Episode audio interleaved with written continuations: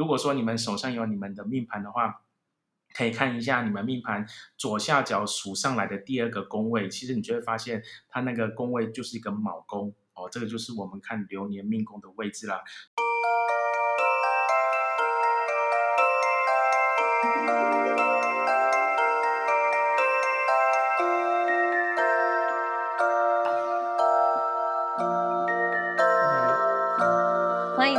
到紫薇会客室。我们希望透过现代化与科学化的紫微斗数，经由学习与实践，解决我们人生中的大小事。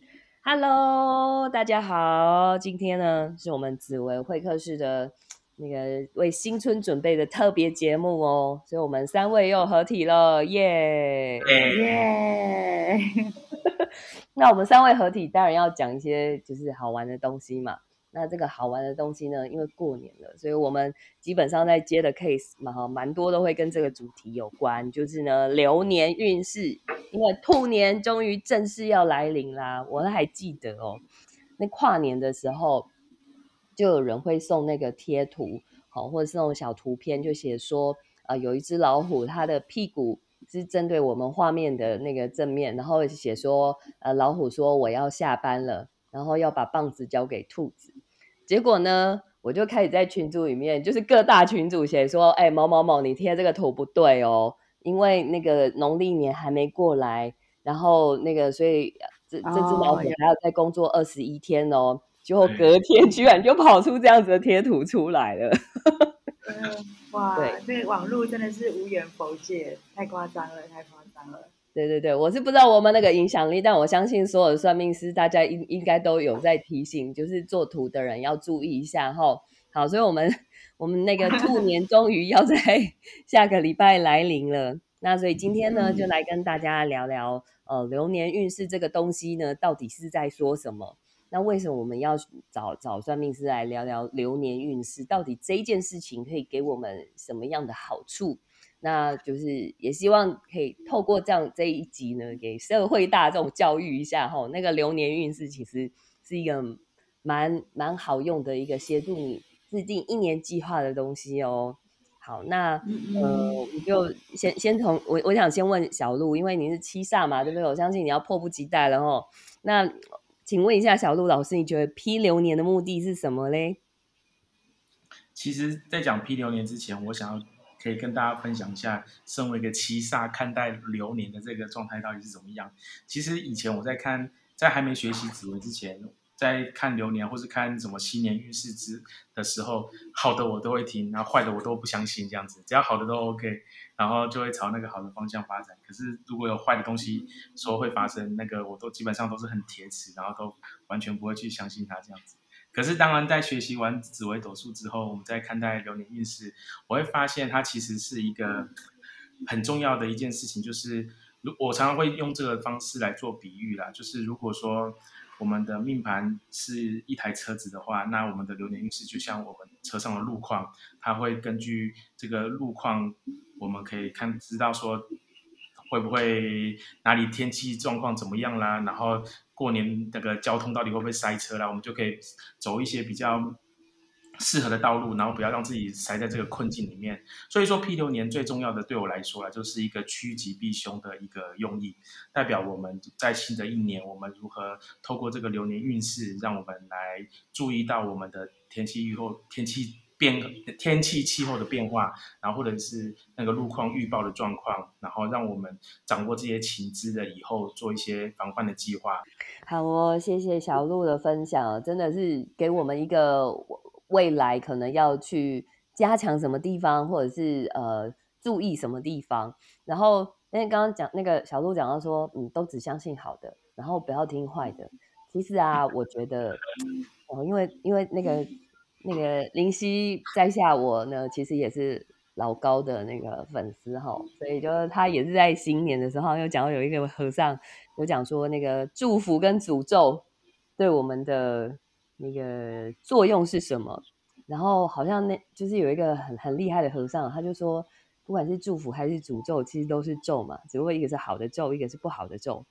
那但最重要的就是那个相信好的，好的就会就是真的会发生，而且要真的很相信哦。如果没有发生，表示你连你自己都不是很相信。然后呢，如果是不好的咒呢，就是如果你 很相信，那发出咒的人不会有事哦，是你自己吞下去。可是如果对你诅咒的人呢，就是因为你很强大，然后你没有把这个咒吃下去，最后就会反噬到他身上。所以呢，嗯，对自己还是要有一定以上的自信哦，然后这样就可以。那个百毒不侵，好哦。那子欣呢？你觉得就是为什么要批流年呢？OK，一般呢，坊间的流年其实批的就是外在给的机缘。那所谓的机缘，这个机缘就是指机运带来的缘分。那既然叫机运，就是稍纵即逝，可能就是一年有效，哈，它是有有效期限的，这叫做机运。那带来的缘分呢，有可能是贵人缘呐，有可能是财源等等。所以借由批流年呢，就可以帮我们去发现这些机会，那甚至进而找到一些方式获得。比如说，哎，可能有人会就是摆风水物啊，哈，像呃，今年可能也许北方哦，可能是对财运有帮助。那你可能就在家里呀，或者是在自己住的地方啊，或是公司啊，摆上一个在北方摆一个风水物，帮自己招财哈。那或者讲，哎，贵人可能会讲今年的贵人在南方或东南方。所以我们就可以往南方或东南方去寻求一些些呃贵人的相助，好，这都是一个方式。那但是会客室，我们认同的就是，其实某些程度我们觉得有一点点迷信。那早期我对这个真的也是不置可否。我想的是说，哎，反正大家流年都一样啊，还是有人赚钱有人赔钱呐。那每个人都摆聚宝盆啊，但是会赔钱还是会赔钱呐。我以前会觉得不置可否。可是后来呢，我就慢慢会觉得说，哎，其实我们可以换一个想法，换一个说法，就是其实就这个批流年哦，它会引导我们的意识去连接。哦，比如说我们大部分时间都是无意识的状态啊，比如说啊早上啊起床啊，然后头昏昏脑顿顿的，然后就完全是用下意识，然后前进前进公司，哈，这是无意识的状态，所以我们都不会去留意身旁的人事物。可是当今天呢，如果哎因为批流年关系，然后他告诉我说：“哎，我们要往东南方去找贵人。”哎，这时候一样的路，我可能会开始用更有意思的方式去思考，甚至真的就把哎，这会不会是我的贵人呐？哎，搞不好是哦，等等等。哎，就本来他可能只是一个路人，或是他可能只是一个呃跟你擦肩而过的缘分，因为有意识的连接，哎，结果变成了好的缘分，真是真的就帮自己带来一个好的运气哦。所以后来我就觉得说，哎，如果我们用正面的方式来思考，然后让自己 always 都是一个很嗯很认真的当下，很认真在当下，而不是在无意识啊思考过去跟未来。我觉得其实批流年对自己来说是一个很棒的事情。谢谢子欣老师跟我们的分享哦。那对啊，所以批流年的目的真的就是先了解未来可能发生什么状况之外。哦，有些哪些资源可以掌握，或者是有哪些麻烦可能可以先避免之外呢？我们也是把那个我们的线接上天线哈，看看我们呃接下来的意识是往哪个方向去跑。那当然，我觉得这个东西跟相信是非常有关系的啦。那接下来呢，我们就来聊一聊哦，我们看流年到底在看哪些东西？我相信看流年有呃蛮多呃不一样的看法。好，可能解释方面不太一样，但是至少都一定要看一个地方，叫做就是流年命宫。那怎么看呢？小鹿老师可不可以给我们讲解一下？OK，其实看流年的方式。诶，基本上有一些先辈知识，想要先跟那个听众朋友大家分享。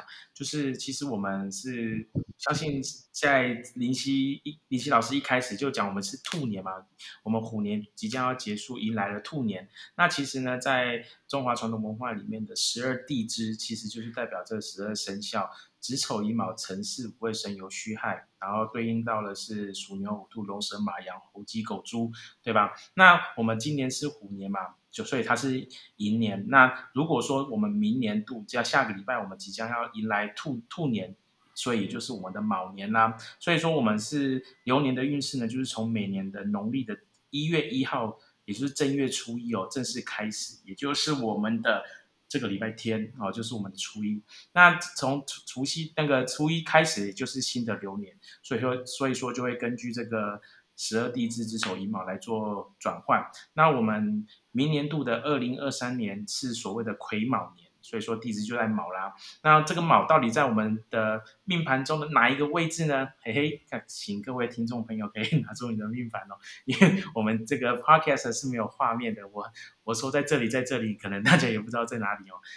如果说你们手上有你们的命盘的话，可以看一下你们命盘左下角数上来的第二个宫位，其实你就会发现它那个宫位就是一个卯宫。哦，这个就是我们看流年命宫的位置啦。所以说每年我们的流年都会跟着转换，在今年是在寅年，所以会在左下角的位置；明年就会在卯宫，会所以会往顺时钟再数一格。那后年呢，到了龙年哦，那就会再往下再数一格这样子。所以它就是一格一格依照顺时钟的方式做旋转这个样子。所以说我们今年的流年就要看我们紫微命盘中的卯宫喽。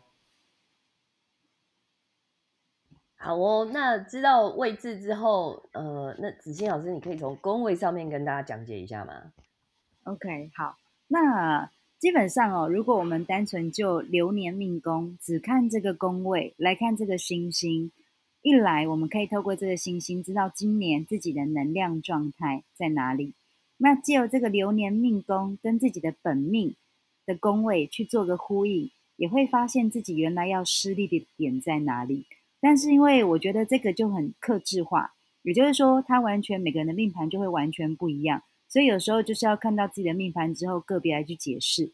那要在 podcast 里头跟大家分享，我觉得太复杂了，因为它的变化性基本上还蛮大的。那如果大家对这个部分感兴趣，其实一来可以找，比如说找林夕老师、找小鹿老师，或找我们来做咨询、来批流年，这是一个方式。又或者呢，像我们都有在上，我们在教学，我们在教人生走势分析师的课程，也可以自己学会帮自己批流年哦，借由这个课程来学习。那我另外想要用一个通则的方式来跟大家说明哦，因为刚刚其实小鹿老师有讲到子丑寅卯嘛，其实就跟时间，我们简单来讲，一个命盘长得是不是很像一个方形的时钟？好，那这个子时呢，讲的其实就是晚上的十一点到凌晨的一点。好，这个就是一天的开始。好，那子丑寅寅时呢，或是寅未，讲的其实就是在三点到五点，凌晨三点到五点。那大家有没有想过，以前呢，皇帝的早朝是几点？其实以前的皇帝早朝就是在寅时开始，诶，就是三点到五点的时候就开始准备开早会啊，就开始开会。然后开完会之后呢，接下来呢，文武百官收到了皇帝的讯息之后呢。五点过后开始回到自己的工作岗位，开始。我的天呐，比 BNI 还要早啊！对，没错，就是开始，他们就会开始，哎，可能开始发布一些些，就回去做执行方向哈。所以其实隐隐位这个位置哦，某些程度是紫薇的第一个位置。好，那如果说我们用这个角度来看，隐位是紫薇，那今年走到卯位，刚好是隐位的下一个格子。概念上会是走到父母宫，所以也就是说，今年哦，所有的外在环境，所有的人们哦，其实我们今年会遇到一个很大的课题，叫做原生家庭。也就是说，我们在今年会有时候可能会用比较激烈的方式来处理跟原生家庭的关系跟缘分。哦，所以也许我们会看到很多的新闻哦，可能会呃。在这个部分会引起很多很多的一些共鸣，跟我们自己的内在呼应，然后进而要去求取原谅跟和解。所以我觉得在今年确实跟原生家庭和解会是今年重要的课题。那我觉得也很棒，刚好是我们这一集会在我们的就是农历年，好农历年前让大家听到。那大部分人家说，哎，农历年或是呃小年过年啊，除夕大家会一起聚餐嘛。就会跟家人连接度增加，所以也许可以好好把握这个过年的时间，帮我们自己找到和解的机会跟方式。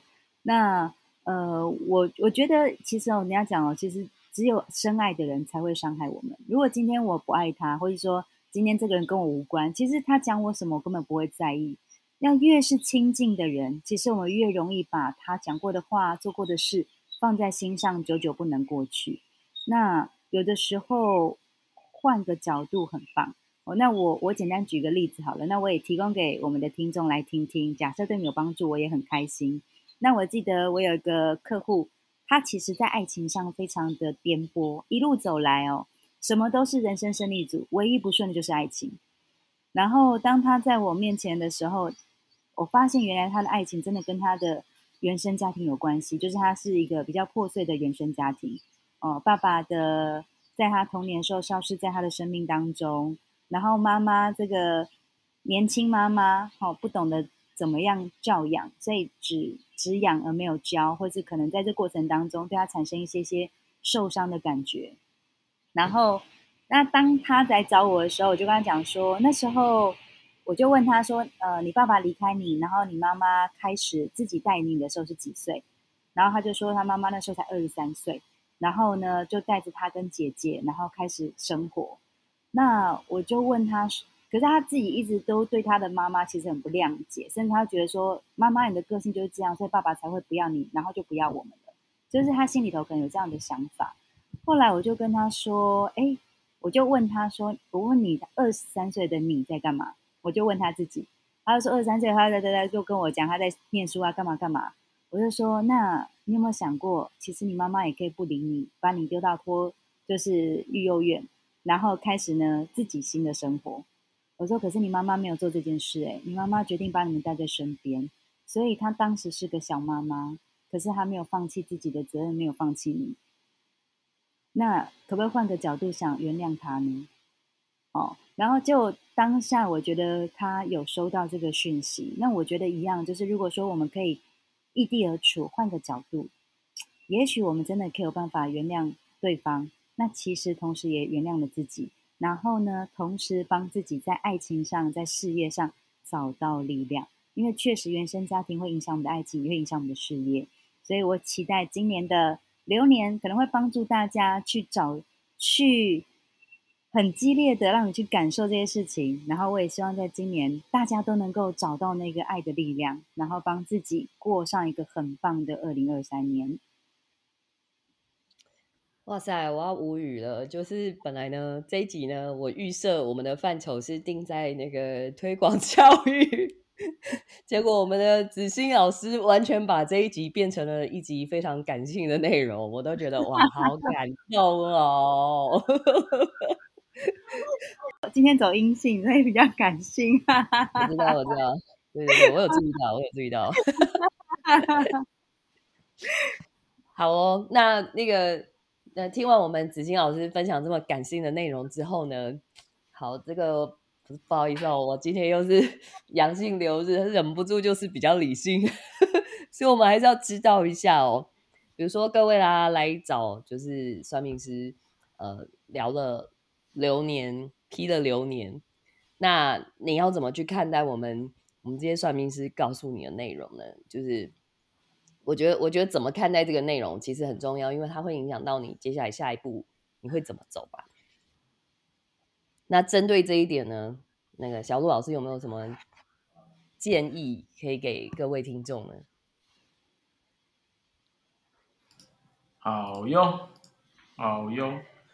其实我们在刚刚在前面那一趴我们有聊到嘛，其实看流年就像看天气预报，看。车路车那个车况路况的概念很像。那我们因为每我相信每位听众都有有各各个主星的听众，然后当然我虽然说我们都走到同一个流年，可是其实我们在流年这个宫位这个位置上面的主星，我相信每个那那个每个听众也会不太一样，所以我们没有办法真的一个一个新的去跟大家分享。那我们就来从大方向的角度来说，其实我相信大家。听过我们很几集的听众伙伴们应该都可以知道，其实我们常常会用阴跟阳哦来来来诠释我们的命盘，因为从阴跟阳这两个角度来讲，其实就已经可以看到很大部分很大部分的一个面相了。那我这边就可以跟大家分享一下，就如果说我们从流年角度来看的话，我们的流年命宫有可能会是阴性的的宫位。也有可能会是阳性的宫位，也就是说，这个宫位的主星卯宫这个宫位里的主星有可能是阳性的主星，也有可能会是阴性的主星，那就可以对应到我们自己的命宫状态。像我，我以我自己为例好了，我自己命宫是七煞，是阳性的主星，可是我走到的卯宫这个位置是天机巨门，是阴性的主星，所以说我是阳性的命宫走到了阴性的流年，这个时候其实内心的冲突就会变得比较大，所以外在的环境就可能跟我自己所想要的模式会不太一样。所以说，大家也可以自己去思考一下，你是阳性的命宫遇到了阳性的流年，还是阴性的命宫遇到了阴性的流年，还是像我一样是阳性命宫遇到了阴性的流年，甚至有些伙伴也有可能会是阴性的命宫，可是遇到了阳性的流年。在这个时候，其实我们都会影响到我们内心的冲突跟挣扎，都会影响到我们内心的情绪的变化，这会促使我们会去，诶，不顾一切的往前冲，可是也有可能会让我们去。遇到这个环境，反而让我们退缩。所以说，其实每个人看到遇到的状况会不太一样。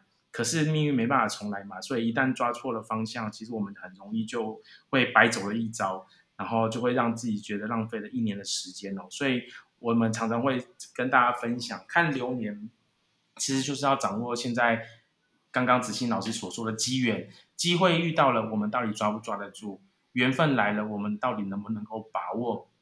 所以说，透过这个内心的状态以及外在的境遇这个状态下去做一个协调吧，让我们可以调整自己内心状态，也可以根据外在的环境做些调整，然后做些准备，自然而然我们就比较可以离苦得乐了，然后比较那个吉吉多凶少哦，对，这才是我们其实看待透过紫薇看待流年运势一个很重要的一件事情，突破盲点哦，趁势而为。好哦，谢谢小鹿老师的分享哦。就是基本上就是了解状况之后，可以给自己合理的呼呼啦，对不对？哈，好，那子欣呢，有没有什么想给听众朋友建议？就是听到我们老师这些批流年的内容以后，怎么去应对呢？关于这个就是批流年呢，我想给大家的提醒就是两件事情。第一件事情就是我们要能够发现自己的力量，第二件事情，我们要寻求外在。正面的力量。那第一件事情怎么解释呢？我们在讲说，哎，流年批的是外在给的机缘，但是批流年不要只有看外在，我们还要看的是我们自己的内在，叫小线，也就是今年的小线，到底你的力量在哪里？你是行动力取胜，还是配合度取胜？如果你今年刚好走到是一个阳性的力量，哎，这时候可能你是行动力比较好。如果今年你的小线走到了阴性，其实你是配合度取胜。所以，当我知道我自己的内在能量的旺强弱，我们就可以去思考我如何跟外在环境做匹配。如果我今年是走了阴性的能量，所以我们是配合度取胜，我们就来找贵人，寻求合作的可能性。那反之，我今年的小线走到阳性，那我的是行动力取胜。所以我们可以看的是，那机缘给我的财运方在哪里，事业方在哪里，我可以在这个地方着力。帮助我自助，对不对？所以这就刚刚讲到，如果当我可以把自己的内在能量跟外在的机缘去做匹配，我们就能够事半功倍，我们就能够借力使力更轻松。那第二件事情叫做，我们要寻求外在正面的能量。其实我们在之前的 p o c a s t 常跟大家讲哦，很多人很喜欢问老师，老师，我今年要注意什么？就是一定要被恐被命理老师恐吓。你要知道，吸引力法则不是只有正向，负向也是一种吸引力法则。所以，当你自己心里头收到这些负面的讯息的时候，即便你自己说不相信，可是实际上它可能还是埋在你的潜意识当中，在某个时候突然跑出来乱世。所以呢，我觉得你们要找命理老师的时候，你们要找的命理老师不要带有恐吓特质，这个老师必须是正面的。好，那如果你不知道什么样的老师可以是正面或是负面的。那就是来找我们紫薇商学院，我们三位老师，我们就是很正面的老师，我们要帮大家找到正面的力量，而不是负面的恐惧，帮助大家。我觉得哇，那个人生已经很多很多的挑战了，然后呢，还要面对这些，当你脆弱的时候，还要面对这些看似专业人士不专业的建议，我觉得那真的是太考验自己了。好，所以。如果你的你还没有批流年，又或者你对你之前批流年的结果你不是很满意啊，那也许思考看看，换个老师重新批一次流年吧。谢谢子欣老师的分享。那对那个大家听了这么多你对来年的计划有什么想法吗？或者是根本没想法呢？那个我们常常都这样讲哦。如果如果那个你你没有没有计划的话，你就可能要被命运拖着你去改变了，那真的有点危险。那但是呢，如果你心里面有一个方向，然后对自己有相信自己能够成功，我觉得新的一年对大家都是机会。尤其现在呃疫情又已经过了，所以在当中怎么去找到我们的机会，然后怎么样许下对我们适合的愿望，我觉得这是我们过年可以好好思考的问题。那也在这边就预祝大家。呃，未来新的一年呢，那个兔年呢，大家都可以那个叫红兔大展，是吧？好，那然后那个大家酒不要喝太多，不然也会俩头啊哦。好，那今天的内容就到这里喽，感谢大家的收听，我们下周再见，拜拜。兔年行大运，拜拜，拜拜。